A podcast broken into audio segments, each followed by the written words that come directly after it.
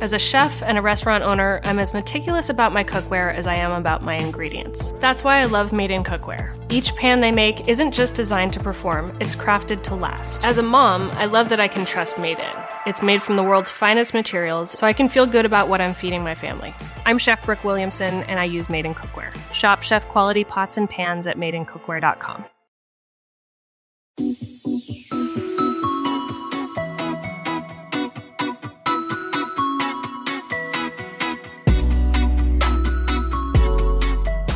Welcome back to Pod Save the World. I'm Tommy Vietor. I'm Ben Rhodes. Ben, quick football banter because the Patriots are rumored to be going after Lamar Jackson, fantastic quarterback, and you guys, the New York Jets, are maybe getting Aaron Rodgers after a little uh, time on an ayahuasca retreat. Maybe what's the deal here?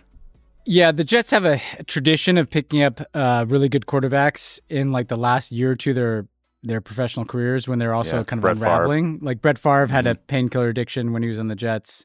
Sent some unfortunate Vinny- text messages. Yeah, sent some very unfortunate text, text messages. Uh, Vinny Testaverde, late career. Um, I could go on, unfortunately, but uh, Aaron Rodgers, who's been rumored to be coming to the Jets for like since the NFL season ended, has let it be known that he's coming out of this period of darkness. He's he's working through some ayahuasca. like a literal Um, darkness retreat, like a in, a in a room where there was no light Yeah, there, a room where there was no light, but like days. and he didn't make it very long either. I mean, uh, the rumor is that he like you know was supposed to be in this darkness retreat for a while, um, sorting some stuff out. I don't know what that means for his performance as a potential New York Jets quarterback. I can tell you that being a New York Jets fan is like living in a darkness retreat for my entire like like adult sports fandom. But I guess he's better than the you know yahoos we had last year. Yeah, well, uh, speaking of people in the twilight of their careers living in darkness, we're going to lead the show with Israeli Prime Minister Bibi Netanyahu and his temporary, maybe, cave to protesters in Israel uh, for his judicial putsch plan, the uh, militant attacks in Syria that have been happening last week, why Putin is talking about nukes again, Biden's trip to Canada, and the VP's visit to Africa, a bizarre and politically charged court case in India. There was a nuclear tsunami in the news, Ben, uh, spyware crackdown, fancy French watches, and why daylight savings time is creating problems in Lebanon. And then, Ben, you got to talk to our former colleague, Evan Medeiros, last Friday, I believe. How's he doing, and what did you guys talk about? So Evan was like the lead China expert in the Obama administration for many years, senior director at the White House for East Asia. And so I wanted to check in with him on a lot of the news we've seen out of China. Xi's trip to Russia and what he's up to with Putin. Um, we talk a little bit about TikTok and what China might do in response to a potential U.S. ban of TikTok, and just kind of generally taking stock of where things are headed with things escalating in U.S. politics and in Chinese politics. So, if you want to level set on all things China right now, um, Evan Medeiros is your man. He has very sober knowledge that he dropped in this podcast interview. You should check it out. Also, just a great guy. Is he down in Chile with with uh, Bernadette and his wife, who's the U.S. ambassador? So I, I did ask him if he's the, the first gentleman because his uh, Yeah. his wife is uh, He's our Doug. yeah he's a Doug like if Doug's the second gentleman he he's the first gentleman of the uh, U.S. embassy in Chile because his wife Bernadette Meehan our former colleague is ambassador down there he he liked the title um, it's the first time anybody had called him that but he's he said he's there about a little more than half the time he was in D.C. when I Okay. talked to him Fair enough. Fair enough. Excited to hear that because he's an incredibly smart guy. But let's start in Israel, Ben, because it's been a wild couple of days. So we've discussed on the show a bunch of times uh, Israeli Prime Minister Bibi Netanyahu's plan to radically change Israel's judicial system. It would basically let the prime minister and the ruling government appoint the country's judges and let them override any court decisions they don't like. This would be a huge deal for Israel because they have very few checks on the government's power to begin with. Like, think about the United States. We have the House, we have the Senate, we have the White House veto, the courts, the Constitution. It's a bunch of competing interests, checks, and balances. In Israel, there is no written constitution. There is no slow moving Senate with a filibuster. The party or the coalition that controls uh, a majority of seats in parliament controls the government, and currently only the courts can check their power. So this fight has huge stakes for the future of Israel as a democracy. That is why, for months, uh, hundreds of thousands of Israeli citizens have been protesting. Significant numbers of reservist soldiers from across the Israeli military have said they wouldn't show up for duty if this plan went through. The Israeli defense minister warned that judicial changes were hurting morale and emboldening Israel's enemies, and he called on Netanyahu to delay the plan, which is when things got real. Uh, and on Sunday night, Netanyahu fired him. Uh, the next day, there were these massive nationwide protests. There were strikes, including shops, schools, banks, non emergency care at hospitals, until finally Netanyahu blinked and said he would delay this judicial change. So, Ben, I'm excited, obviously, about this victory. I'm excited for all the people protesting because it seems like their their pressure really worked.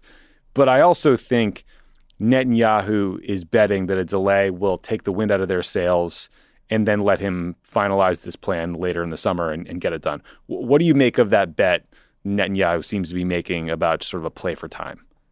I think you're right. And I mean, I've been thinking about this because I knew we were going to talk about this.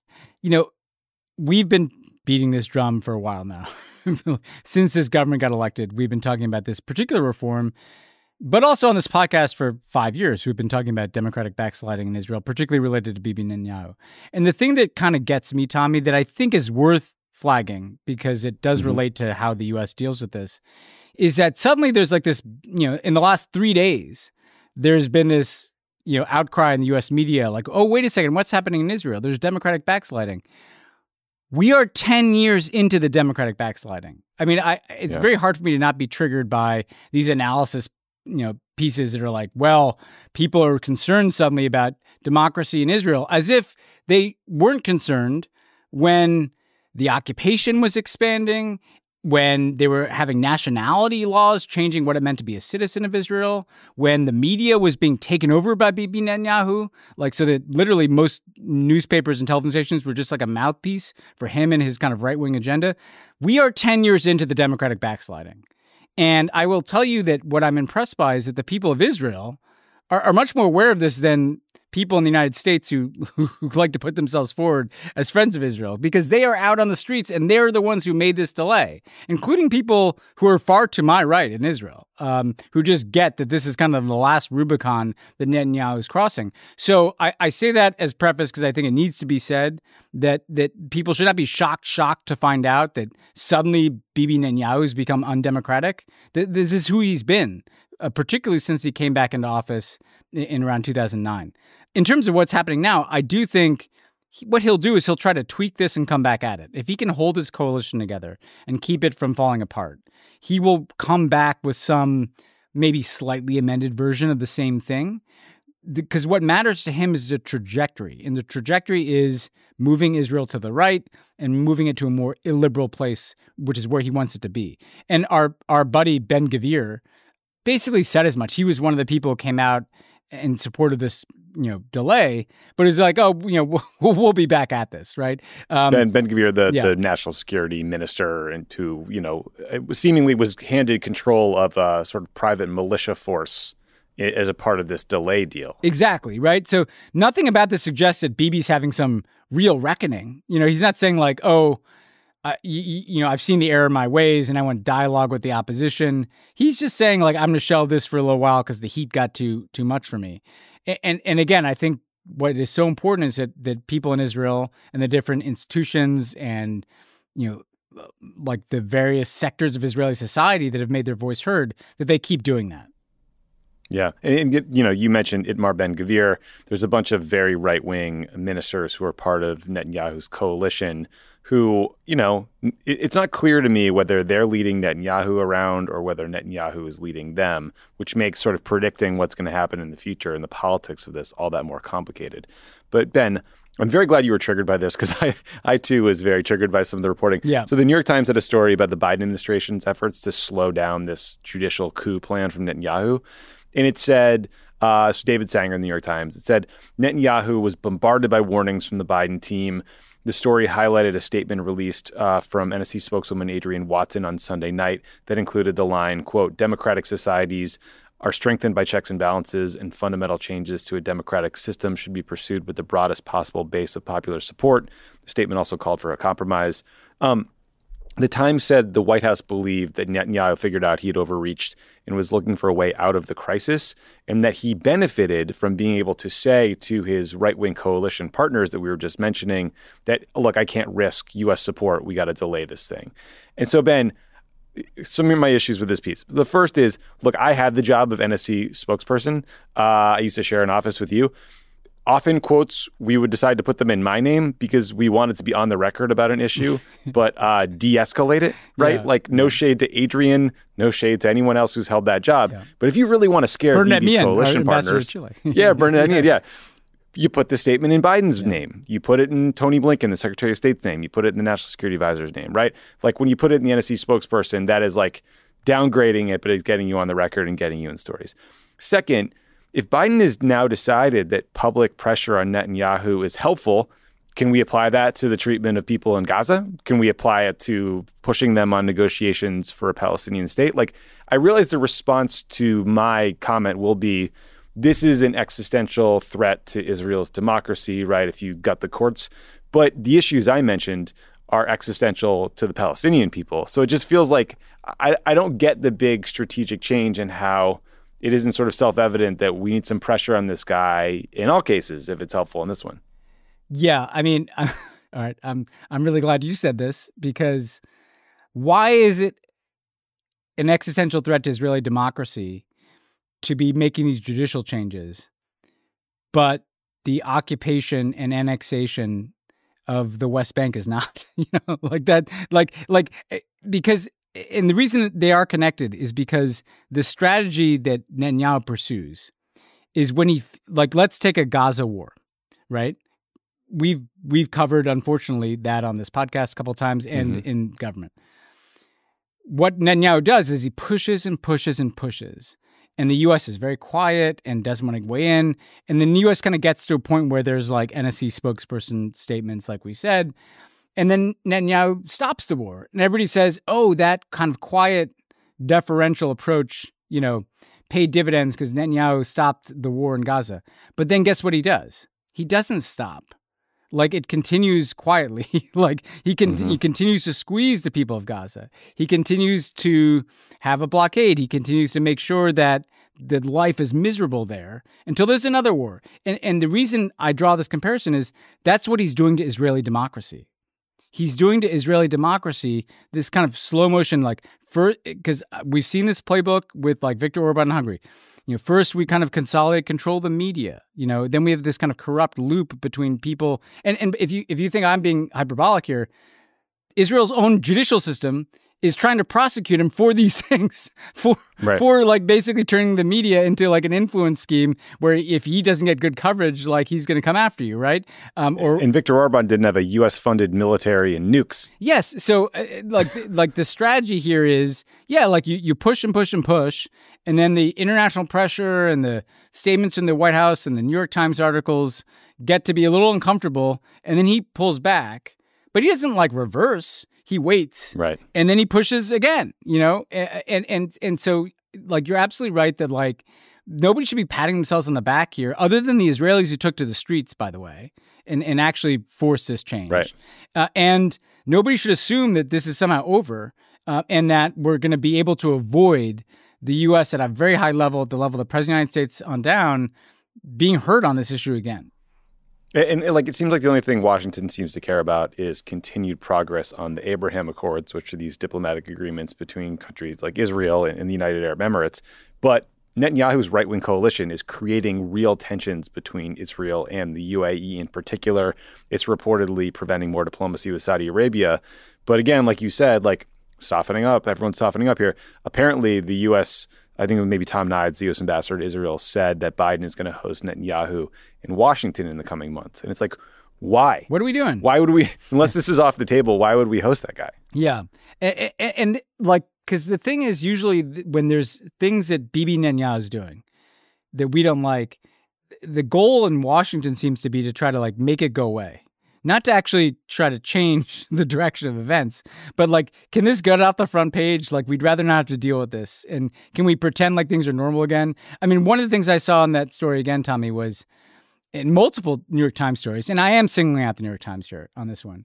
because th- they said things like Biden threatened Netanyahu privately that Israel was putting at risk its its status as the one true democracy in the Middle East. This it took this. I mean, what what, what is happening in the West Bank? You know, I I, I just yeah. Eh, you know I I we're gonna get shit for this, I'm sure, but like like we we got shit for the things we said about Netanyahu being illiberal years ago, and then look where we are now, right? And, and, and, like this is what's happening, and to think that we can revert to a normal with this guy, with Bibi Netanyahu. I'm not talking about Israel because like Israel has had a great week. The people of Israel have been on the streets, like people in you know in the military, people in the security sector, people in the media. Like Israel has made its voice heard. I'm talking about Bibi Netanyahu. The idea that we can uh, let's have this guy for a White House visit, you know, like let's let's boost him up because he delayed like overturning Israeli democracy. I don't know. I just like to your point, U.S. pressure seemed to play a constructive role here. So yeah. the idea that the U.S. Up. can never apply pressure, I, I don't think bears out. Uh, I don't either. Okay, let's turn to Syria because last week uh, a self detonating drone struck a U.S. military position in Syria, killing a U.S. contractor and wounding six other U.S. personnel stationed there. A previously unknown extremist group took credit for the strike, but most people think there's sort of a, a front group and that this was just uh, Iran's Islamic Revolutionary Guard Corps or IRGC that did it. U.S. officials say the drone used in the attack came from Iran. Uh, in response, Biden ordered airstrikes on militant sites in Syria linked with Iran. Those Iranian backed militia groups then responded to the U.S. response and wounded another American. Um, there are still 900 U.S. troops in Syria, along with hundreds of contractors. Their primary mission, along with service members in Iraq, is to fight ISIS. They usually do it in coordination with Kurdish fighters from Syria. The New York Times reported there have been 78 attacks by Iranian backed militias on American forces in Syria since January of 2021. The attack last week was particularly deadly because apparently the air defense system at this base wasn't working. So, you know, Ben, a tragic incident. Uh, it does seem like as long as there are U.S. troops in Syria, even if they're doing, you know, an important mission, they're going to face these kinds of attacks. And I also just think it's always worth remembering that when the Trump administration assassinated the head of the IRGC in January of 2020, they did so saying this is a deterrence. It's going to stop these kinds of attacks in the future. But the reality is, it never stopped. They never even slowed down. It's just like violence leading to more violence again and again and again and again. We're just stuck in this cycle. Yeah, I mean the the accountability loop that we have to hit here is that when they pulled out of the nuclear deal in the Trump administration, they said in part that pulling out of that deal and pivoting to sanctions would curb not just their right. nuclear program, right. but also their you know malign actions in the region. Well, their nuclear program is further advanced than it's ever been, and so are their malign actions in the region. If they've had 78 attacks on these U.S. forces in Syria, I do think we can also fold this into you know what I termed like our, our World War watch on this podcast uh, mm-hmm. a couple weeks ago, which is that there are these flashpoints, right? I mean, Ukraine is a flashpoint that is on fire right now, but this is the one that that has been quite concerning for a time now because you have Iran's nuclear program creeping forward. You've had these you know things going boom in Iran, uh, presumably from Israel, but the U.S. has kind of winked at it. Uh, and now you have these attacks, including a deadly attack on the U.S. presence in Syria it tells me that the Iranians, you know, pressured by what's happening domestically to you know with the protests pressured by sanctions but also as an extension of this kind of more belligerent phase of geopolitics that we're in with the ukraine war um, you know that they're taking more risk you know that for them to be attacking like this at this volume and this pace they clearly want to uh, be seen to be kind of chasing the U.S. out of Syria, you know. Yeah. And I bet the Russians. I mean, uh, here I'm I'm uh, I'm guessing, but you know, the Russians are their closest partner on these things. Something tells me that the Russians don't mind that either. You know, that this mm-hmm. idea that conflict is everywhere now. I do think that it's worth asking though, like, what are these U.S. forces doing in Syria? Um, there's the ISIS campaign, but you know, you hear periodically that this is still a threat and this is still necessary. I don't know that we know that, you know. Yeah, um, I don't a great handle so on it. I, I, I mean, there's there's yeah. also apparently an ISIS prison there that they're sort of helping guard, where there's yeah. maybe tens of thousands of ISIS prisoners being held, and they might be freed if we just completely abandon the area. So I don't know, but you know, you, you mentioned the Russian element. The Wall Street Journal reported that Saudi Arabia and Syria are close to restoring diplomatic ties after negotiations brokered by Russia. Now, this should be no surprise that the Russians would lead those negotiations. They're the ones who've had relationships with Assad. And many countries in the Gulf and around the world cut off ties with the Assad regime after the civil war started in 2011. The U.S. has opposed normalization with Assad. You know, we've pushed back on the Jordanians, for example, in the past couple years when they've tried to to push for these efforts. But it does feel like a decade plus later, like there's slow but steady momentum towards a bunch of countries maybe restoring relations with Assad.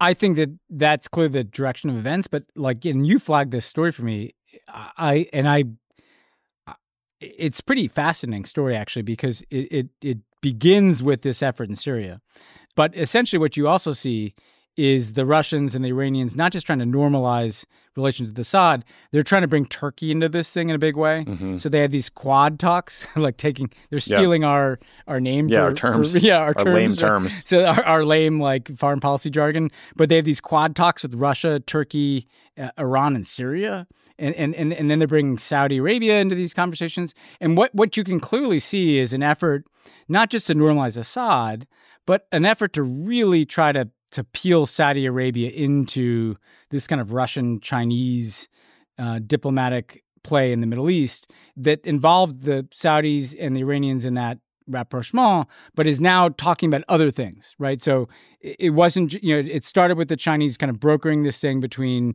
Saudi Arabia and Iran. Uh, but now it's spread to these kind of multilateral talks related to what's happening in, in Syria. Um, the Chinese clearly support this as well. Point being here that the Russians and the Chinese and the Iranians are trying to kind of broaden the list of countries that they're interacting with on major geopolitical issues to include Turkey uh, as well as Syria. And, and, mm-hmm. and, obviously, you know, one is a NATO ally and one is this kind of rogue state.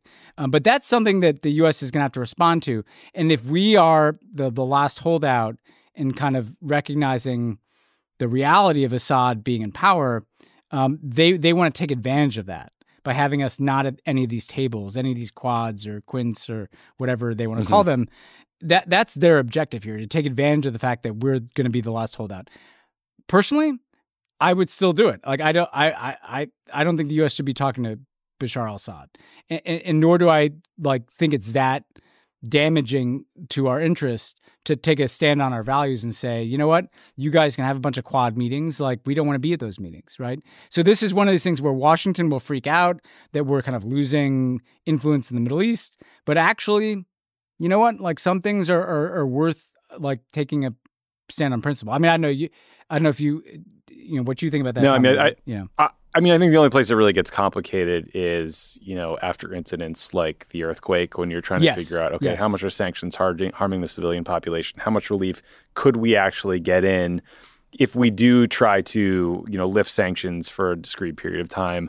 Is all that relief, the money or, or whatever else is going in, food, just going to get siphoned off by the uh, Assad regime? And, you know, to help them politically or, or get sold for profit. We just don't know. That's, like it's yeah. incredibly. I'm with you. Like fuck Assad. I don't ever want relations with that guy. But it's just such a difficult challenge to know whether U.S. sanctions are just hurting innocent people. No, that's right. I mean, I, I think the sanctions basically probably have zero impact anyway. It's not like they're compelling Assad to do anything. So you're right about that. And, and I do think you have to find channels, right? I mean, there are ways of having channels of communication mm-hmm. into a regime like Assad's through the Turks or through other people without the U.S. saying, like, you know, we're somehow kind of granting him some diplomatic status. Um, so it, it, this is tricky. I mean, what we're seeing, I think, is like a bit of a reorientation in the Middle East, but I actually don't think necessarily that every single meeting that happens without us is like a a test of our of our of our, know, our, our, our, legitimacy as a country. You know. Yeah, that's like just hegemony. That's uh straight from that playbook there. Yeah. Let's talk about Russia. So, you know, in particular the war in Ukraine. So the big news, you know, this past week was President Putin announced uh, a plan to store tactical nuclear weapons in Belarus and said that Russia would help the Belarusian military update their planes to carry nuclear weapons. So that's Great. Uh, the U.S. says there's no sign that Russia has actually moved any weapons yet, but they call the rhetoric dangerous, which seems obvious and fair. Uh, in sort of unrelated news, this week, the International Olympic Committee, or IOC, laid out a series of conditions for how Russian and Belarusian athletes could return to international competition.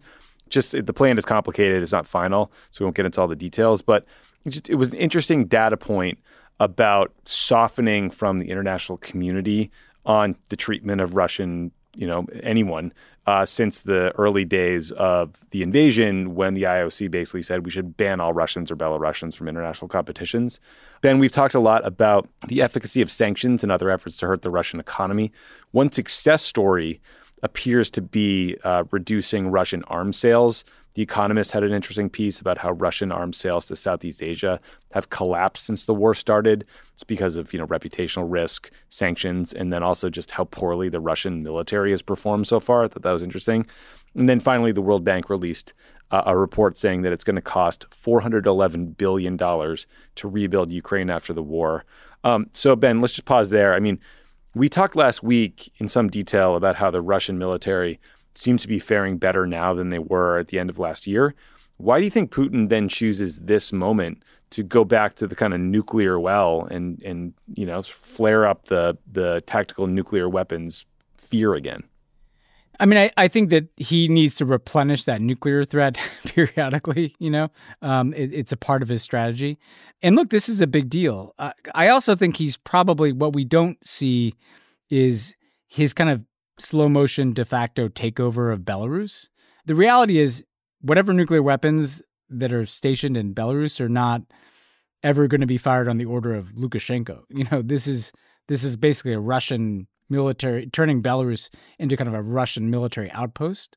Um, mm-hmm. So part of it is is is consolidating some control over Belarus, which you know he may not have been able to swallow up Ukraine, but he may be in a process of swallowing up Belarus, and then also you know, it may be that if he does want to act on a nuclear threat with tactical nuclear weapons, he may see some advantage in doing it from somewhere other than Russian soil. Um, True, good point. Which is a bit alarming, you know, because like yeah. that—that's the thing that feels like it could be real. But all that said, I do think he he's also trying to, uh, and this ties into what we are just talking about with the Middle East in, in a way. I think Putin is trying to project that he's kind of on offense you know, like he he was on the back foot for most of last year. Like he was embarrassed. He was no question he was embarrassed with how the war mm-hmm. started. Mm-hmm. And, and and now he's trying to show, look, I've got Xi here. I'm like sending these nuclear weapons to Belarus. Like to your point about the athletes, that's no small thing. Like you know, we're we're, we're coming out from under this isolation, and that that's why I do want to say th- the thing about the athletes is, I don't get this decision. I, I, I look, I I felt like you know, it, it is always hard to punish athletes for what their governments have done.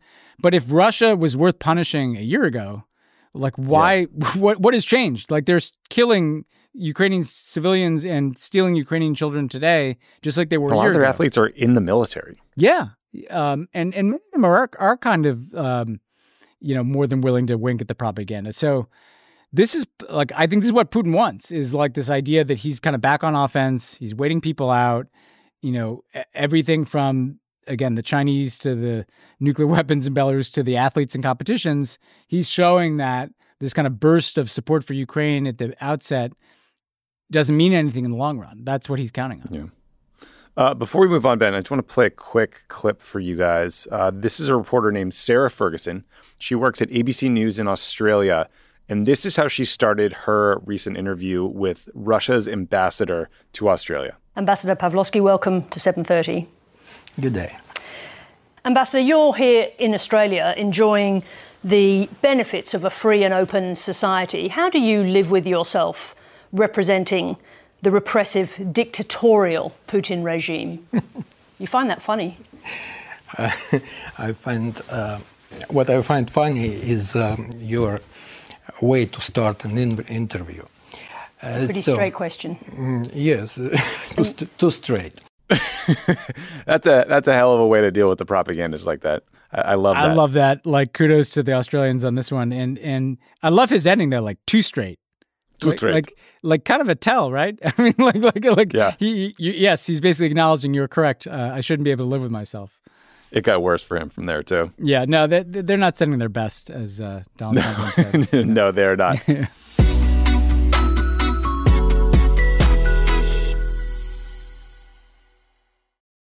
As a chef and a restaurant owner, I'm as meticulous about my cookware as I am about my ingredients. That's why I love Made in Cookware. Each pan they make isn't just designed to perform, it's crafted to last. As a mom, I love that I can trust Made in. It's made from the world's finest materials, so I can feel good about what I'm feeding my family. I'm Chef Brooke Williamson, and I use Made in Cookware. Shop chef quality pots and pans at madeincookware.com. Shopify is the global commerce platform that helps you sell at every stage of your business. With the internet's best converting checkout, 36% better on average compared to other leading commerce platforms, Shopify helps you turn browsers into buyers. In fact, Shopify powers 10% of all e-commerce in the US. Sign up for a $1 per month trial period at shopify.com slash podcast free. All lowercase, shopify.com slash podcast free, shopify.com slash podcast free. Why are smart businesses graduating to NetSuite by Oracle? Because NetSuite eliminates the expense of multiple business systems by consolidating your operations together into one. NetSuite is the number one cloud financial system, bringing accounting, financial management, inventory, and HR into one platform and one source of truth. NetSuite reduces IT costs because it lives in the cloud with no hardware required, so you can access it from anywhere. You cut the cost and headaches of maintaining multiple systems because you've got one unified business management suite. Bringing all your major business processes into one platform improves efficiency, slashing manual tasks and errors. Over 37,000 companies have already made the move, so do the math. You'll see how you'll profit with NetSuite too. And now, by popular demand, NetSuite has extended its one of a kind flexible financing program for a few more weeks. Just go to netsuite.com slash podcast 25 for more information. That's netsuite.com slash podcast 25.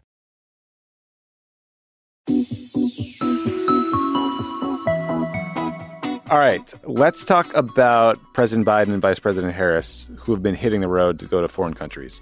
Here's some highlights. So, Biden took a trip to Canada. He met with Prime Minister Justin Trudeau. The focus was Ukraine, trade, and immigration, basically. Uh, a couple episodes ago, we talked in detail about how there's been an increase in migration through the United States uh, for folks seeking asylum in Canada. This deal that Biden and Trudeau cut will allow the Canadians to send asylum seekers who unlawfully cross the U.S. border into Canada back to the United States. Uh, Canada also announced that it will accept 15,000 migrants from Central and South uh, America. In terms of trade, Biden announced that electric vehicles assembled in Canada will get to qualify for tax credits as part of the Inflation Reduction Act. That's a big deal for Trudeau, who worried that uh, production facilities in Canada would basically end up leaving the country because if you're going to make cars, you want to be able to sell them in the U.S. So they qualified the, for these big tax credits. And then President Biden also delivered a speech at the Canadian Parliament. Here's a clip. I'm very proud that both of us have cabinets that are 50% women for the first time in history.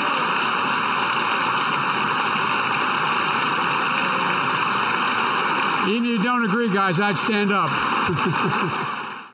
so, what you can't see there, because it's a podcast, obviously, is that the conservative members of the Canadian Parliament didn't stand up to applaud the line uh, about gender parity in the cabinet. And Biden is like, hey, you sexist morons. yeah, like, yeah, this yeah. isn't partisan. This is about fairness. Like, get off your asses. It was a pretty great moment there for Biden, I thought. I, I love that. I mean, I like that you know that takes some guts to do that in a foreign country. Basically, like get off your fucking ass, guys. Like, like I think we're they just, did. We're just like we're just like like celebrating the fact that like women are in the cabinet. I mean, it does show you how like kind of weird and retro and MAGA adjacent the Canadian Conservatives have gotten. Yeah. Um, I was struck. I actually followed this visit quite closely. What I was struck by is all the things that they announced, right? Which dealt well. Put aside the border for a second, but the Ukraine stuff, the Inflation Reduction Act, they kind of touted in the press conference you know North America as part of this strategy for like this new Cold War. You know that we mm-hmm. we have not only like support for Ukraine, but we're going to have like North American supply chains, and we're going to cooperate yeah. on EVs, and we're going to cooperate on all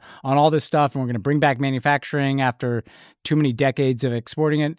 Um, y- you know, you did see, I think, what is a, a pretty meaningful statement that uh, of what like decoupling from China will look like in terms of, of of supply chains and technology and everything. So I actually thought it was like a more consequential than usual Canada visit. Yeah, um, because because it played into kind of this whole arc of the Biden presidency um, on, on China and Ukraine and, and and everything he's prioritized.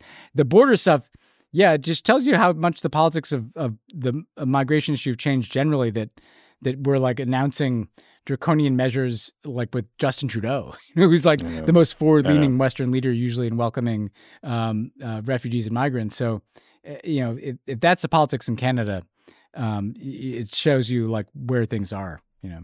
Yeah, very bad. Uh, so the vice president uh, is in the middle, as we speak, of a trip to Africa. She's going to Ghana, Tanzania, and Zambia. The trip has been described as a chance to show that the U.S. views Africa as an opportunity for political and economic growth, and not just you know a bunch of turf we're wrestling over with the Chinese for you know superiority, or like you know a political problem or a terrorism problem to be fixed by the United States. So I, I think that framing is very smart. Here's a good example, I thought, Ben, of why this framing is important. So this incredibly awkward clip is from a meeting with the former president of the German parliament who was in Namibia doing a bilateral meeting with the president of Namibia, and this is from a pool spray.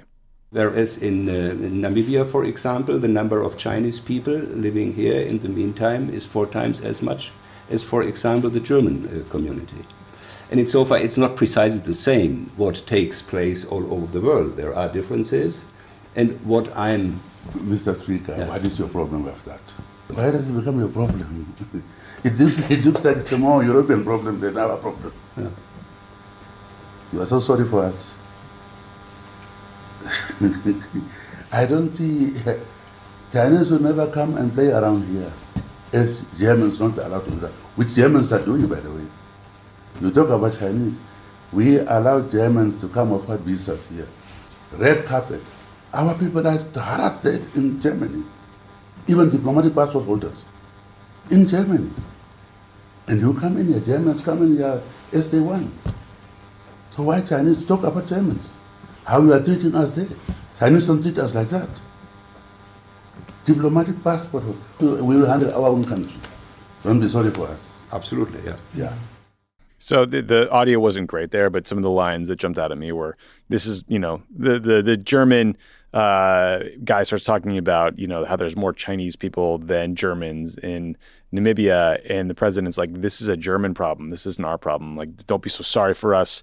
We welcome Germans in Namibia. Germans harass our people in Germany, even they have diplomatic passports." And Max Fisher reminded me that you know, there's a deep history in anger here because of German colonial era atrocities in Namibia, and Germany has refused to offer a full apology or full reparations. But I did think that last line where he says, every time a Westerner comes, it's about the Chinese, was something you hear a lot in, in Africa. Yeah, I mean, you know, the I think the African uh, like view that you hear a lot in in in different places is it used to be that Africa was this like vague danger, right? Like the only prism through which people talked about Africa in the United States were, you know, conflict, terrorism, disease. Like the, you would think that the whole place was on fire or something, right? And now that's begun to change to it's just this like place that the Chinese are going and building infrastructure. Yeah, and yeah, right. like we had to beat them there. And look, the reality is that the US has enormous interest in Africa across the board, though. It's not just China. It's the fact that like there's no solution to climate change that doesn't deal with clean energy in Africa. There's no solution to kind of sustaining global economic growth that doesn't involve a continent that's going to have like half the world's population in a couple yeah, of decades. Massive right? population growth. And yeah, sure, there's a Chinese issue. It, it, you know, like that's a part of the picture here. But if it just sounds like something that we use as a talking point to justify showing up there, then that's disrespectful to people there. Yeah, if it looks like a competition over like rare earth minerals to put in our batteries, like that's as cynical as it gets. It is. And and but like look, the reality is we can be honest about this and say like, you know what? Like we haven't paid enough attention to this continent. and like everything we care about depends on this continent. By the way, including the supply chains for rare earth materials that are essential to batteries. Like, but we're not trying to do that to beat the Chinese. We're trying to do that because like a successful, growing, prosperous Africa is good for everybody, you know, uh, including us and the Chinese, and above all, people in Africa.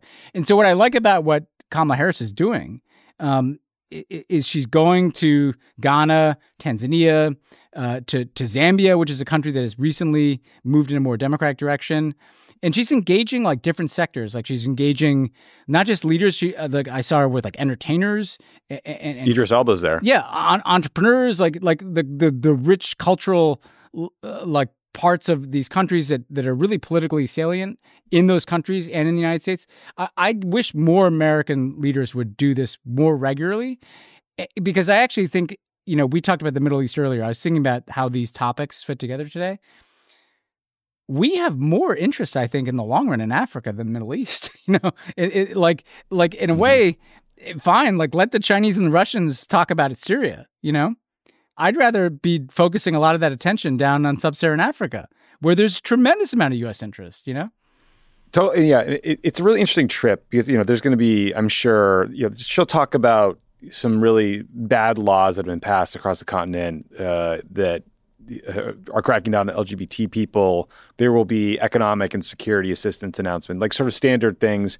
I think she has uh, the vice president has some personal ties to uh, Zambia because she went there as a kid to visit her grandfather who was working there. I saw today she went to the this colonial era fort called Cape Coast Castle, which is where millions of enslaved Africans were held before being shipped overseas. So it's an incredibly sort of personal and emotional trip so far. But it does seem interesting that you saw this big Tony Blinken trip, Ben, the Secretary of State. Now you're seeing the VP trip. It does seem like they're really building to something and maybe building to a, a, a Biden visit and trying to sort of send a message of this like big enduring commitment. It seems smart and strategic. It does, and I, I, I she deserves credit. Like, and, by the way, I hope she goes back too. You know, like I hope that like every and Tony Blinken goes back too because Yeah. I, I, I think what the African uh, leaders that I used to engage with in government would complain about is like there'd be this kind of very episodic engagement. You know, like sustaining that focus. Jill Biden went. Um, Right. eh, Forgot you about know, one, yeah. recently as well. Um, that kind of sustained engagement at the senior levels. Janet Yellen went. Um, uh, that will it will take time. Like you're not going to do this with a few trips, but if over a period of several years, African leaders and African people see Americans showing up and showing up to talk about different stuff, right? The economy, security issues, not just kind of showing up because you know we have some very parochial interest with the Chinese that we're trying to, to rebut in one given country. That will pay dividends, but it will take take time and, and follow through. Yeah. So, Ben, regular listeners to the show uh, know that we have been talking a lot and concerned for a while about the increasingly authoritarian direction that India is heading uh, under Prime Minister Narendra Modi. Here's another, you know, incident to throw in that pile. Uh, Rahul Gandhi, the a member of parliament, uh, an opposition leader from the Congress Party, was sentenced to two years in prison for comments he made about Prime Minister Modi at a campaign rally back in 2019. Actually, the comments were about several people named Modi. Here's the offending quote Nirav Modi, Lalit Modi, Narendra Modi, how come they all have Modi as a common surname? How come all thieves have Modi as a common surname? End of the quote. So Nirav and Lalit Modi are corrupt businessmen with ties to the BJP party, which is Prime Minister Modi's party. So these charges were brought against Gandhi by a member of the BJP party in a court in Modi's home state of Gujarat. Gandhi can now appeal his conviction, but if the conviction is upheld, he won't be able to run again for election in 2024. He's part of this political dynasty that includes three former prime ministers, but his party, the Congress Party, has gone from being in charge literally for decades to getting crushed in election after election recently by the BJP. So, Ben, this is such a weird case. Like, I obviously don't know anything about Indian defamation law or how it is possible to be charged with like defaming a surname. Like that doesn't really make sense to me. If I made fun of why are all roads is bad, Ben Rhodes, Stewart Rhodes, the head of the Yeah, Oath Keepers, yeah. like doesn't seem like I should go to Cecil that. Rhodes, right? Uh, talking about African colonialism, right? Let's go back to that. Yeah. No like, relation, by the way, just so people know. Good. I'm glad to know it. But, like, it does seem like this is a, I don't know, a way to sideline a big time political opponent. I mean, What's happening here? Uh, Tommy Tuberville, you know. Uh, Yeah. um, T names? Yeah, Vietor is a hard one. Vietor is hard. Uh, good thing Don't look too hard. Look, this is a big one too. And we were hard on Israeli democracy uh, under Netanyahu. I mean, but uh, Indian democracy under Modi. I saw this and look, Rahul Gandhi is the leader of the Congress Party, the scion of this family that you know governed India for most of its history. The Congress Party governed India for most of its history. Has some issues with corruption. Uh, you know, what was so jarring to me though was what the charges were. you know, like, like this wasn't some like you know corruption investigation that had some like you know, you know, right. vein of truth somewhere in it. This is basically like, like, incitement. Yeah, this is it's like a joke. Yeah, this is like a guy like a, like telling a joke at a campaign rally that is didn't even seem that you know strident. Calling out corruption. Yeah, yeah, like he's just making like some joke about the guy's name or something. It, it, it, to me, it's a pretty brazen assault on democracy in India and the rule of law in India and the politicization of it. And the fact is, like Rahul Gandhi, who's had a bit of a comeback in the last couple years, but it's not like he's been some huge threat to Modi too. So to me, it's not like some guy taking someone who's ahead of him in the polls and like smacking him down. That'd be really bad too. But this is more like sending the message that like I broached no opposition. Like even this guy that I've beaten like a drum in like a mm-hmm. couple of elections, I, I, you know, he said something I don't like, and I'm just going to show that you know through my allies I can like throw this guy in prison. I think it's kind of a pretty like five alarm fire moment for Indian democracy too. Yeah, really weird story. I guess he's got a month or so to appeal it, and he's out on bail. But we'll we'll keep following up on this one. Yeah. Ben, here's a headline that sucks. Quote: Kim Jong Un oversees launch of nuclear capable underwater drone from the BBC. Kim Jong Un is, of course, the leader of North Korea.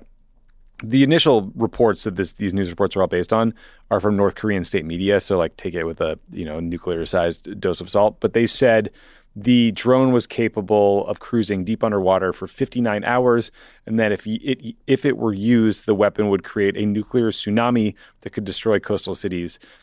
It seems like every week there is a new missile tests, nuclear story, like propaganda video out of North Korea. It's very hard to decide which ones really matter and which ones are just, you know, North Korean propaganda making up stuff to scare us. Where does nuclear tsunami drone uh, land on your list?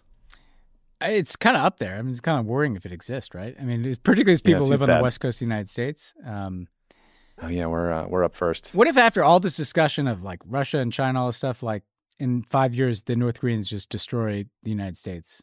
And they've been planning that it, eh, like all along, and they've been showing us that they're planning it. And we're just distracted. Yeah, and we're just distracted. You know, I wouldn't like that. I wouldn't like that. But it does seem like yeah, okay. Kim Jong Un, either like the the theory used to be that he wanted attention.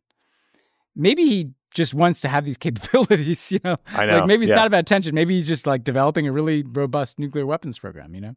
Yeah, maybe he's just really serious about it.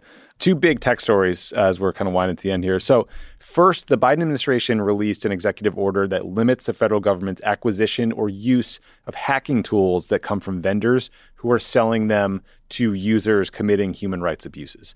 Uh, this comes after the administration found that kind of spyware on devices belonging to 50 U.S. personnel serving overseas.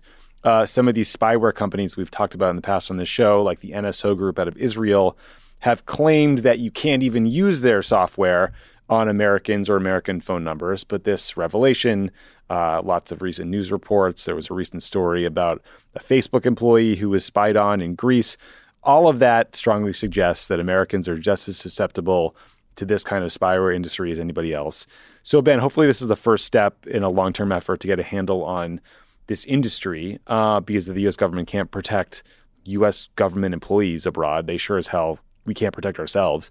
So, you know, the other story that's out there is that the CEO of TikTok had a pretty brutal hearing on Capitol Hill. It seems increasingly likely uh, that they'll get banned. But maybe since you talked about that with Evan, we dig into um, the spyware stuff today and get to the TikTok piece. What and if that ban happens? Because I saw, was it Tom Cotton or Josh Hawley was trying to get a vote on his bill as soon as next week. Yeah, I think on the, on the spyware, I'd just say that like this is a really good step that they're taking, and, and, because they also like didn't need to do it. There's not like some massive political pressure on them, but they've had a good track record. They blacklisted the NSO group, right? So they kind of put it on a U.S. entities mm-hmm. list, and now they're taking these steps to kind of prohibit the use of this kind of commercial spyware.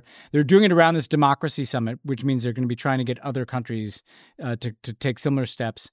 I think part of what is smart about this is look like the democracy story is pretty mixed around the world. We've talked about India, we've talked about Israel, uh, democracies that are moving the wrong direction on the show. But like, you do want to be strengthening and fortifying the kind of nuts and bolts of democracy where it, it, it, is right now. This is a moment to kind of protect our own democracies and to start kind of beating back these tools like spyware that have been used to to encroach in democracies, to bully activists, to bully journalists, and, potentially to obviously spy on uh, people in the U.S. government or, or, or people or prominent business. So that's a good step. I think the TikTok thing. I talked to Evan about this and what China might do in response. We'll have plenty of time to talk about this because basically I think that the the momentum towards a ban is gathering such steam, but yet how you actually implement that is pretty going to be pretty complicated and tricky, both in the context of U.S. politics, but also in the context of like thinking through the precedent that you're setting, preparing mm-hmm. for what the reprisals will be. So I actually yep. think this will take some time because it's not quite as simple as flipping the switch that Josh Hawley uh, would would flip, even if there are no. some good reasons to to, to to to phase out TikTok, as it were. Yeah, no, not at all. And we can dig into the pro and cons uh, in a later episode. Last week, just to close the loop on uh, an issue we discussed in great detail last week, which was French President Emmanuel Macron's push to raise the retirement age in France from 62 to 64. We won't get into all the sort of details of what happened, but he did it jammed through this plan, and there have been huge and at times violent protests and strikes ever since. And then last week, Macron was doing a TV interview about his plan, defending it. And viewers noticed he was kind of gesturing a lot while wearing French cuffs and this big fancy looking watch. And then some in the middle of the interview, he put his hands under the table for a second. And then when he brought them back up, the watch had gone. He was like a magician. Critics said he removed the watch because it looked really expensive and made him seem out of touch. There was one tweet of the clip that went around that's claimed the watch cost $86,000. Now that was totally wrong. Uh, it was probably closer to a 2,000 to thirty five hundred dollar watch. But of course, you know the wrong tweet went super viral. Regardless, Macron's staff said no, that's not true. He removed the watch because it kept banging on the table and he didn't want to hear the sound. Whatever. This is not the first time his critics have called him tone deaf and said basically he's the president for the rich. They point to his awarding uh, Amazon founder Jeff Bezos with the Legion of Honor, the, the highest award in France, last month as he's ramming through this plan. Uh, I saw, Ben, that King Charles is skipping a trip to France. Probably a good idea given what's going on. But I don't like this guy's politics make no sense to me anymore. I just don't get it. Spoiler: I am going to France next week uh, on my uh, kids' spring break, and I'm curious whether the trash is going to be picked up where I am. Um, but because mm. uh, like that's part of what is going on here. I, yeah. I I just think that Macron. We've talked about how he's kind of this avatar of like neoliberalism, you know. Maybe uh, like he may be out of fucks. Like maybe that he just is embracing like that's who he is. He doesn't have to run again in an election. He doesn't belong to a political party really. So it's not like he's trying to like you know help his party make sure they come in behind him he does seem like a guy who just doesn't give a shit. But it, what's alarming about that is he still has like three years left. You know, he's got a lot of time. Um, he's got a long lame duck runway ahead of him. Maybe what he can do with that is give a lot of legion d'honneurs to like you know Bill Gates and various other like wealthy people that uh, I, don't know what he's doing. Like I don't yeah, politically, I, mean, what, I don't, I don't know what he's doing. What's Elon up to? Maybe you can get him over there. Yeah. Maybe you can get Gerard Depardieu back in, in France. Oh, that's a good idea. Yeah, you should buy a yellow vest before your trip and um, yeah, yeah, just blend hit, in. Hit the protest yeah. circuit. I also love uh, you. Got to love that the French every few years just like burn some shit down. You know, because I, I like we are planning this trip and I was like reminded that I was in France during the yellow vest stuff and saw some crazy shit. Like I saw like smashed windows in the Champs Elysees. That was only a few years ago, but like it does seem like every like few years the French kind of blow off some steam. Like they go to the barricades, they break some shit. You know, I admire. That they love to protest. Yeah. Yeah, they, they, there was some a profile of someone who'd been out there for like a, year, a full year. I saw that guy going yeah, hard. that, guy, that guy's going, hard, going hard. Like he he quit his job to just protest full time. Hey, there you go. Okay, last story before we get to Ben's interview. So I know that the U.S. Congress and our political debates can feel incredibly stupid and feckless at times because they are. But spare a moment for the people of Lebanon who have had to deal with decades of political instability. There was that gigantic explosion in Beirut in 2020 that killed over 200 people and caused $15 billion in damage. The economy has collapsed. The currency has lost all its value. And their big political fight right now is over their prime minister deciding to unilaterally announce a delay of daylight savings time for no clear reason. Uh, Prime Minister Mikati wanted to postpone daylight savings time until April 20th instead of starting it on March 25th. There was this revolt. It was seen as a sectarian move to just do it on behalf of Muslims for Ramadan. Uh, religious organizations refused. Some media organizations refused to acknowledge the change. There's apparently a clip going around on the internet from the airport where a digital clock was flashing two different times at the same time. So uh, he walked back this decision. They're not going to delay daylight savings time anymore, I don't think. But my God, what a stupid waste of time for a country that desperately needs a functioning government. Yeah, and you see something like that at Lebanon, you're kind of like, I wonder, like, who had a financial interest in moving daylight savings time? you know, yeah, like exactly, who was like exactly. s- Who sliding bribed? like envelopes full of cash to this guy, being like, you know what? Let's push back daylight savings time by a month. It does show that the whole concept of daylight savings time needs to probably just go everywhere. Like that would be the simplest thing, but that that, that that's probably a special episode that we have to do.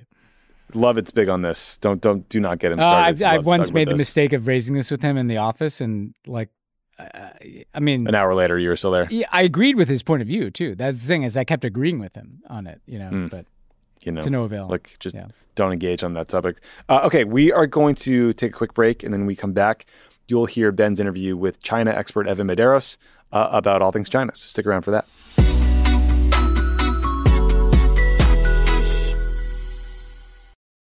As a chef and a restaurant owner, I'm as meticulous about my cookware as I am about my ingredients. That's why I love Made in Cookware. Each pan they make isn't just designed to perform, it's crafted to last. As a mom, I love that I can trust Made in. It's made from the world's finest materials, so I can feel good about what I'm feeding my family.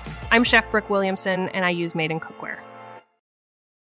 Shopify is the global commerce platform that helps you sell at every stage of your business. With the internet's best converting checkout, 36% better on average compared to other leading commerce platforms, Shopify helps you turn browsers into buyers. In fact, Shopify powers 10% of all e-commerce in the US. Sign up for a $1 per month trial period at shopify.com slash podcast free. All lowercase, shopify.com slash podcast free, shopify.com slash podcast free.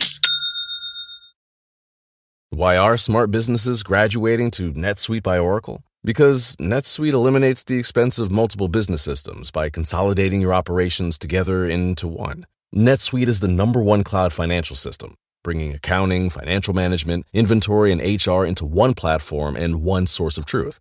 NetSuite reduces IT costs because it lives in the cloud with no hardware required, so you can access it from anywhere. You cut the cost and headaches of maintaining multiple systems because you've got one unified business management suite. Bringing all your major business processes into one platform improves efficiency, slashing manual tasks and errors. Over 37,000 companies have already made the move, so do the math. You'll see how you'll profit with NetSuite too. And now, by popular demand, NetSuite has extended its one of a kind flexible financing program for a few more weeks. Just go to netsuite.com slash podcast 25 for more information. That's netsuite.com slash podcast 25.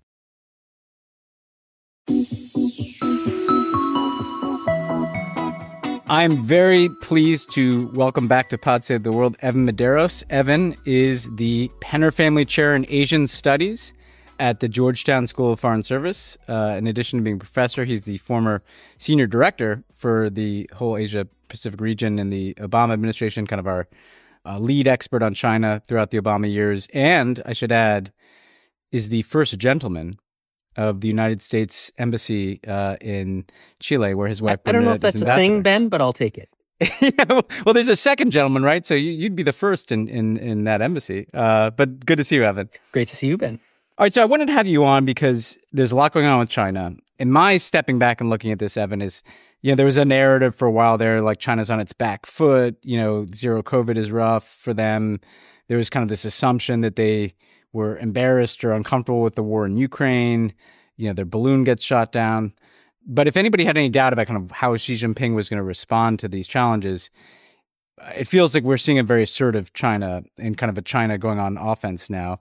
Um, so I want to start with the trip to Russia Xi took recently, a few days ago. Three days, all the bells and whistles of a state visit, all these agreements about the economy. And I wanted to ask you, what do you think China sees actually? You know, we've always assumed, or, or, or a vein of commentaries assume that that they're uncomfortable with the war in Ukraine, that, that they're uncomfortable with how Russia's de- dealing with it, they're uncomfortable with Western sanctions. But Xi seemed to be leaning in here. Like, what what opportunities from the Beijing perspective do you think Xi is seeing with respect to Ukraine, and, and how did that inform his decision to kind of make this full embrace of Putin at a critical time in the war? So Beijing and Xi Jinping in particular has a pretty hard-nosed, power-oriented view of international politics.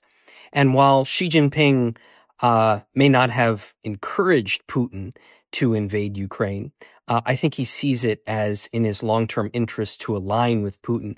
And it really, for Xi Jinping, it comes down to the belief uh, developed over several years that China is now locked in a long-term geopolitical and ideological competition with the United States, and now really with what Gideon Rockman of the FT calls the global West America, uh, US allies in Europe, and US allies in Asia, Japan, Korea, Australia, and others. And if you believe that you're locked in that kind of long term rivalry uh, with the United States and like minded countries, then you need assets to bring to bear you know, you need, you need partners. And I think for Xi Jinping, while the roots in his relationship with Putin and Russia are deep, and we should talk about that, I think that he uh, sees Russia even in a diminished state, and it is in a diminished state and will be more so over time, uh, is an asset that Xi Jinping wants on his balance sheet. I also think he doesn't believe that the costs, uh, reputationally, materially, practically for China uh, are nearly as great as you know many scholars and policymakers in the West think for the alignment with Russia. Yeah, and I want to dig into that for a moment here because if I look out, uh, and we've talked about this a little bit on the podcast, but with sanctions and Russia being kind of cut off from Europe, we've seen China buying more Russian energy um, and kind of becoming the buyer of last resort for Russia. So I'm presuming they're getting a pretty good deal on that energy, and helping them probably with sanctions workarounds. And if if China can kind of wire Russia into its economy, right? If if, if Russia becomes dependent on China for inputs, technological inputs to its military industrial complex, for you know energy sales, is there a scenario in like five years where Russia, this you know nuclear superpower, is kind of this junior partner to China in a way they'd never been before? Like, is there a long term influence play that he's getting? I, I think Russia is there now, Ben. I think, yeah. um, you know, the war, the experience of the last year and all the deprivations Russia has suffered has accelerated the process that was probably inevitable anyway, even if there wasn't a Russian invasion of Ukraine, of uh, Russia becoming a junior partner. And in many ways, I think it's been helpful um, for the China Russia relationship because in the past, it was trending toward an asymmetrical relationship. China was stronger, Russia was weaker. But there was always this sort of veneer of symmetry, right? We're two major powers. I think Ukraine has removed that. I think Putin understands it's not uh, a symmetrical relationship anymore, that Russia is in many ways a junior partner, but that's okay, which I think probably adds to the stability and the endurance of the China Russia relationship, you know, over the long term. And I think Xi Jinping and Putin seem to be very, very happy with that. And and so when we look at Ukraine specifically, um, there, do you think that China sees some advantage in the U.S. being kind of I don't know if bogged down is the right word, but the U.S. is pouring weapons and arms in there, spending a lot of money um, I was in Taiwan a few months ago, and you've worked a lot on Taiwan. You've been involved in Taiwan arms sales, and, and began to hear that you know our own arms deliveries to Taiwan are being delayed because we're shipping so much stuff to to Ukraine. Is is there a circumstance in which it's in China's interest to kind of prolong this war? And it is, uh, yeah, yeah, and because I think that they they think um, you know so competitively about international politics, I think they look at the war and they say, is it really that bad a thing for us? Uh, you know, in while it's disruptive for the global economy and for global energy markets and inflation, et cetera, the Chinese get that and they don't want that. But on the other hand, they've just accelerated the process by which Russia needs China more than China needs Russia. Right? China's going to get more energy faster and on better prices. Right? And to your point, um, you know, one of the, I think one of the other Chinese conclusions is that you know, the longer this war goes on, the more preoccupied strategically uh, the global West, the U.S., Europe, and its allies in Asia will will be with war in Europe, and materially, it just sort of draws down their stockpiles of stingers, javelins, ISR assets, all all the kinds of things that you would want to put more in the in the Indo-Pacific theater. So absolutely, there's a bogged down diversionary quality to this that plays to the Chinese advantage. And and where do you think things stand in terms of this question of whether China would literally start shipping arms to Russia, not just kind of inputs for their their military industrial complex. The administration obviously came out with that warning. Uh, do you think we would even know if China was doing this? Um, do you think it's happening already? Do you think it's not going to happen? Yeah, I think it's pretty much happening already. I mean, it's important to distinguish between selling military equipment and then lethal military equipment. I think that, um, you know, it's pretty likely that they're already selling some military equipment or let's call it militarily relevant equipment, right? So if there are Chinese drone makers that are selling drones to the Russians and the Russians are just, you know, um, you know, putting equipment on them that make them lethal, right? How, where, where, do you where do you assess that? Um, the Chinese are very very careful. Um, they're very good at using proxies. They're very good at claiming, "Oh, the government didn't know you had a entity to do it." Um, but I think that uh, you know I sort of operate on the assumption that one of Xi Jinping's top goals is ensuring that Putin does not lose. Right? Yeah.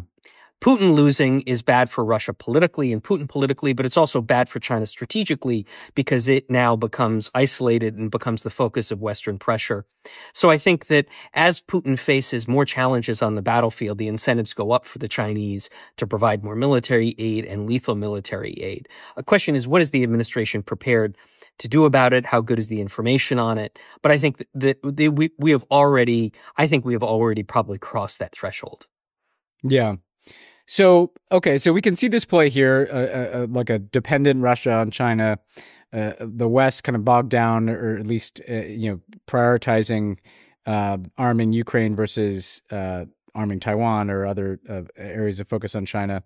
A Chinese peace plan that you know statement of principles very... ben. It wasn't a peace plan. Statement of principles. 12 of them that, that are very advantageous to Russia because it lets them keep all the territory that they basically uh, claimed and annexed. Just one more thing on the geopolitics of this, which is Taiwan, and, and I know you probably get asked this question all the time, but there there are two schools of thought, right? Which is that China needs to wait because they need to uh, advance their own capabilities, try to squeeze Taiwan more, see if they can achieve their objectives politically, or that you know what maybe while everybody's focused on Ukraine and there, you know, uh, Taiwan has not yet been armed up with all these capabilities that they would need to repel a Chinese invasion. That that that going sooner rather than later might actually be to China's uh, advantage. I mean, I know we don't have a crystal ball here, but um, what should people be looking for in terms of Chinese signaling and decision making related to to Taiwan in the context of Ukraine? So this is sort of feels like the 64,000 renminbi question. Everybody wants to know what are the lessons Beijing's learning from Ukraine? Simple answer and the honest answer is I don't know and I don't know anybody that does know. I think the Chinese are still studying it. You know, know knowing the Leninist political system like like I do, it's going to take them a long time to study it. Uh, you know, so I think we're sort of far away from any kind of definitive Chinese conclusions.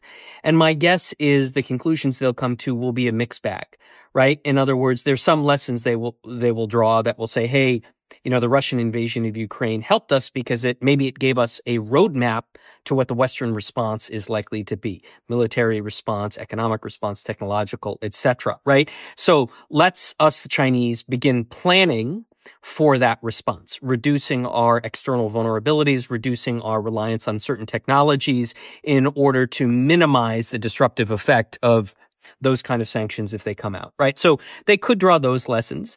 Um, other lessons that will be important is the role of nuclear weapons and Russian nuclear threats, right? That will be an important one. I don't know what the Chinese are going to conclude.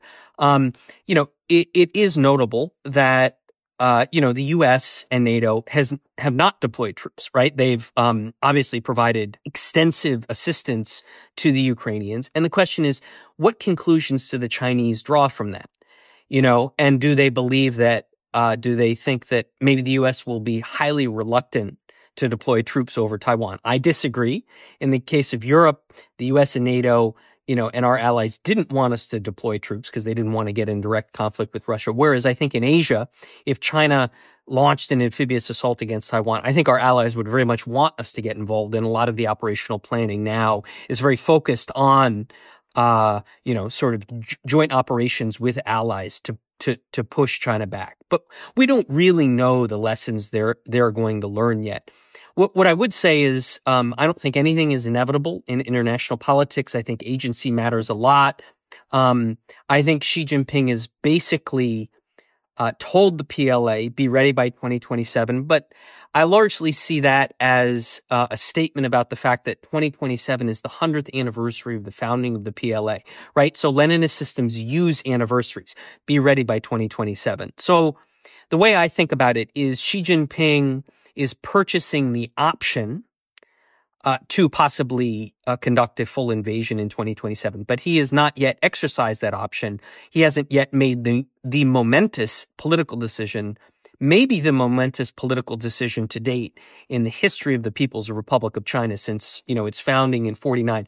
So I don't think the Chinese or Xi Jinping are going to be reckless, and it's um, hard to imagine they have ignored uh, the costs uh, that Russia has endured because of its invasion of Ukraine.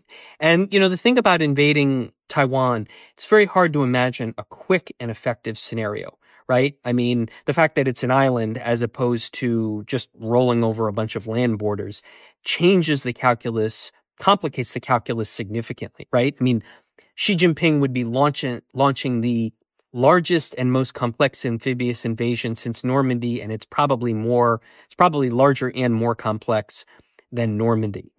So, um, and then the other piece of without a lot of recent combat experience for the PLA, right? right of know? course, the other yeah. piece is that they, the Chinese, the PLA hasn't gone to war since 1979, right? And in 79, it was a ground war. It was an invasion of Vietnam and they got their butts kicked right? So, I mean, the reality is, is China has never fought this kind of war. You know, high intensity, high tech uh, type of conflict. It's not really clear the United States or anyone else has really fought that kind of war where you have, you know, cyber war, space war, and then very, very sophisticated, complex joint operations in a highly contested environment with a very capable adversary. Yeah, well, this will be something we're watching for years. So, and just you know, shifting gears uh, to the technological and, and, economic competition. Obviously, the attention this week has been on TikTok uh, on, on Capitol Hill. Yeah, that was a, a bru- brutal hearing yesterday, wasn't it? It yeah, was so yeah. not not easy to watch. I'm glad it, no. I wasn't him. I mean, uh, yeah, I guess it, like there was something a little uncomfortable where it felt like easier for these guys to pile on this guy than say Mark Zuckerberg, right? Um, but um, you know, I, I just wanted to play out the scenario, right? If if if at some point TikTok is banned, and and we don't know if that's going to happen, but for either data privacy reasons or for propaganda concerns, uh, how do you think China is thinking about this TikTok debate in the U.S.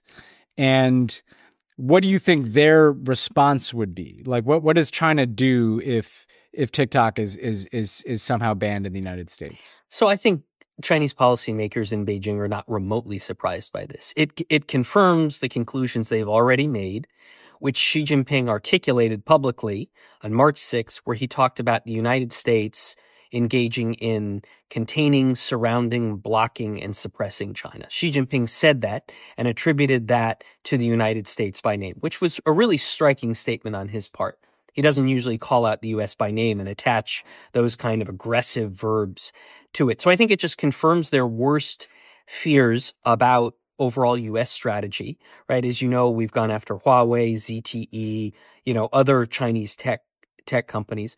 I think immediately if uh, you know, we banned TikTok, I think the Chinese government would use a bunch of new export control authorities that they have uh, to ban ByteDance from breaking TikTok off. So I think the Chinese government's response would be, okay, you ban TikTok, we're not going to give you the pleasure of of hiving off uh, TikTok. So I think ByteDance is going to face a real, you know, serious business challenge. I think that's the immediate thing, but the long term strategy would just be to double down, triple down on their effort to build a lot more redundancy, uh, into their tech supply chain because basically they recognize that um, you know they're vulnerable uh, in a variety of different sectors, and so self reliance is the name of the game. And Xi Jinping talks about that at every opportunity. So I think that that all, while I'm not a fan of the term economic decoupling between the United States and China. I think if there's any decoupling, it's clearly in the tech sectors. And you, you already see that in semiconductors and AI. You know, we may see it increasingly in biotech, genetics. Let's see what happens with new energy vehicles and batteries. But, uh, you know, we're, we're definitely there, getting there very rapidly. Yeah, and, and, I guess you know what's interesting there is that uh, there's so much economic activity. You look like an Apple, right? Uh, they're pretty exposed.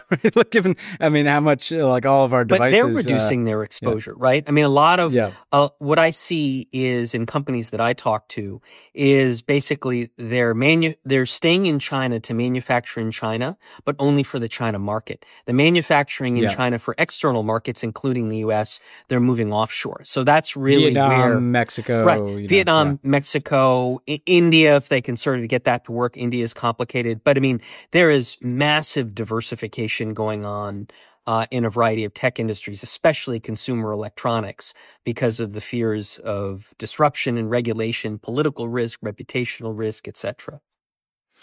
Okay, so stepping back from all this as we wind down here, like I, you know, you and I have followed this for years. You longer than me. I've looked to you a lot for uh, your your expertise on this. I think you and I probably fall in that category of people that you know understood the need for a, a like a bit of a a firmer line on some of these issues, uh, whether they're geopolitical or ideological or economic, um, in the Xi Jinping era. That said, there's something a little uncomfortable right now that's making me. I'll just tell you my anxieties, Evan, which is that you know the momentum is just this train is going down the tracks, and we've got you know we had the shoot down of the balloon and the canceling of Tony Blinken's visit to China. We had this new committee set up in Congress. It's clearly going to spend two years just like whacking away at the Chinese. We're debating, you know, canceling uh, TikTok in this country. We're, you know, threatening. You know, the, they're now involved in the Ukraine war. They're the people in DC who don't like that they brokered this Saudi Iran thing. It, it it feels like there's a lot of escalation, and we're we're not really talking to these guys. You know, like there's not that dialogue, those trips, uh, Biden G. You're right. There's what, not. What, how worried are you about this? And and and what? Do you, how do you think you balance that firm line with China with with the need to to to to set up dialogue channels? I mean, Ben, that is to me the central question, right? Because there's a lot of Chinese behavior that I find very, very worrisome, right? It was symbolically captured in Xi's visit to Putin.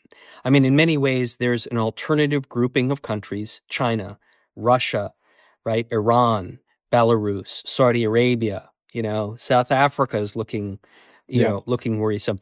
Group Brazil, right? Uh, you know, Brazil's going to be in this. Yeah, picture. that's right. Brazil, Brazil's about to visit. So there's a, a group of countries that clearly share a sort of um, share a vision of international politics that includes a much more constrained role for the U.S. and U.S. power, right? They're uncomfortable with many elements of the liberal international order, including the liberal trade and investment order that many of them have benefited from, right? And they're pretty agnostic about authoritarian political systems, right? So we, we should all be concerned, you know, to, to make an obvious point. We have an authoritarian government in Europe and one in Asia, right? When's the last time we saw that configuration, right? So yeah. th- there are elements of the 1930s here that we, we should not dismiss. So there are real reasons to be concerned about trends in Chinese behavior and how that is shaping broader geopolitical trends, right? It's accelerating polarization. Uh, but on the other hand, you know, the U.S.-China relationship uh, is an important one, and there's always a risk of an accident or miscalculation given the fact that we have two militaries in close proximity. I think one of the challenges has been that the Chinese are not interested in talking to us. I mean, you, like me, have several former colleagues in the Biden administration, and I think that they've tried to open up channels of communication. And one of the things about Leninist political systems is that when they decide you're in the penalty box, you're just in the penalty box and they're not interested in talking to you. And I think that the Chinese are pissed uh, at our reaction to the balloon. They're pissed at us calling out their military support for Russia. You know, they're they're pissed about various Taiwan issues. President Tsai of Taiwan's going to, you know, do a dual transit in the U.S. next week. And so they've decided they're just not interested in talking to us. And so we have to decide, okay, do we chase after them in the hopes that we can pursue, I don't know, some form of stability? Or do you just sort of wait it out? And my concern is, you know, China is new to the game of long-term geopolitical rivalry. Obviously, we have, we had lots of decades of experience. And my, my big concern is, do we need a Cuban Missile Crisis like event to sort of shock us to the importance of regularized high level channels of dialogue, investment in crisis management mechanisms, investment in confidence building measures, because the strategic competition is simply too important, but also too volatile not to be managed. And, you know, and I, am concerned the Chinese uh, have not learned that lesson yet. So sure, yes, we should be talking. The administration's trying. The Chinese aren't interested. Now, look, maybe in a couple months they'll decide, okay, we're ready to let you out of the penalty box and let's get let's t- get talking again, and maybe that happens. But that's really not a solution to you know um, generating long term stability in the U.S. China relationship. It's just a it's it's a it's basically a formula for uh, for volatility. And I don't know what's going to change Chinese perceptions about how they need to work with us to sort of manage this strategic competition. Cause otherwise, you know, it could get very, very dangerous very quickly, especially if, um, you know, because we've got some big complicated issues uh, of disagreement, like the Taiwan question. Yeah, no, and then throw in that mix, you know, Donald Trump and Ron DeSantis. You know? Right, right. We um, haven't even talked yeah. about a possible shift yeah, yeah. in government after the election and adoption of a much more, I mean, to shift from a competitive position to a confrontational position. The risks of conflict go way up. Well, what rough waters. I, I, I thought it's a good time to check in with you, Evan, and and uh, there's nobody better for people to follow on this stuff. So people should should follow your work and your commentary. Uh, thanks so much for joining us. Thanks, Ben.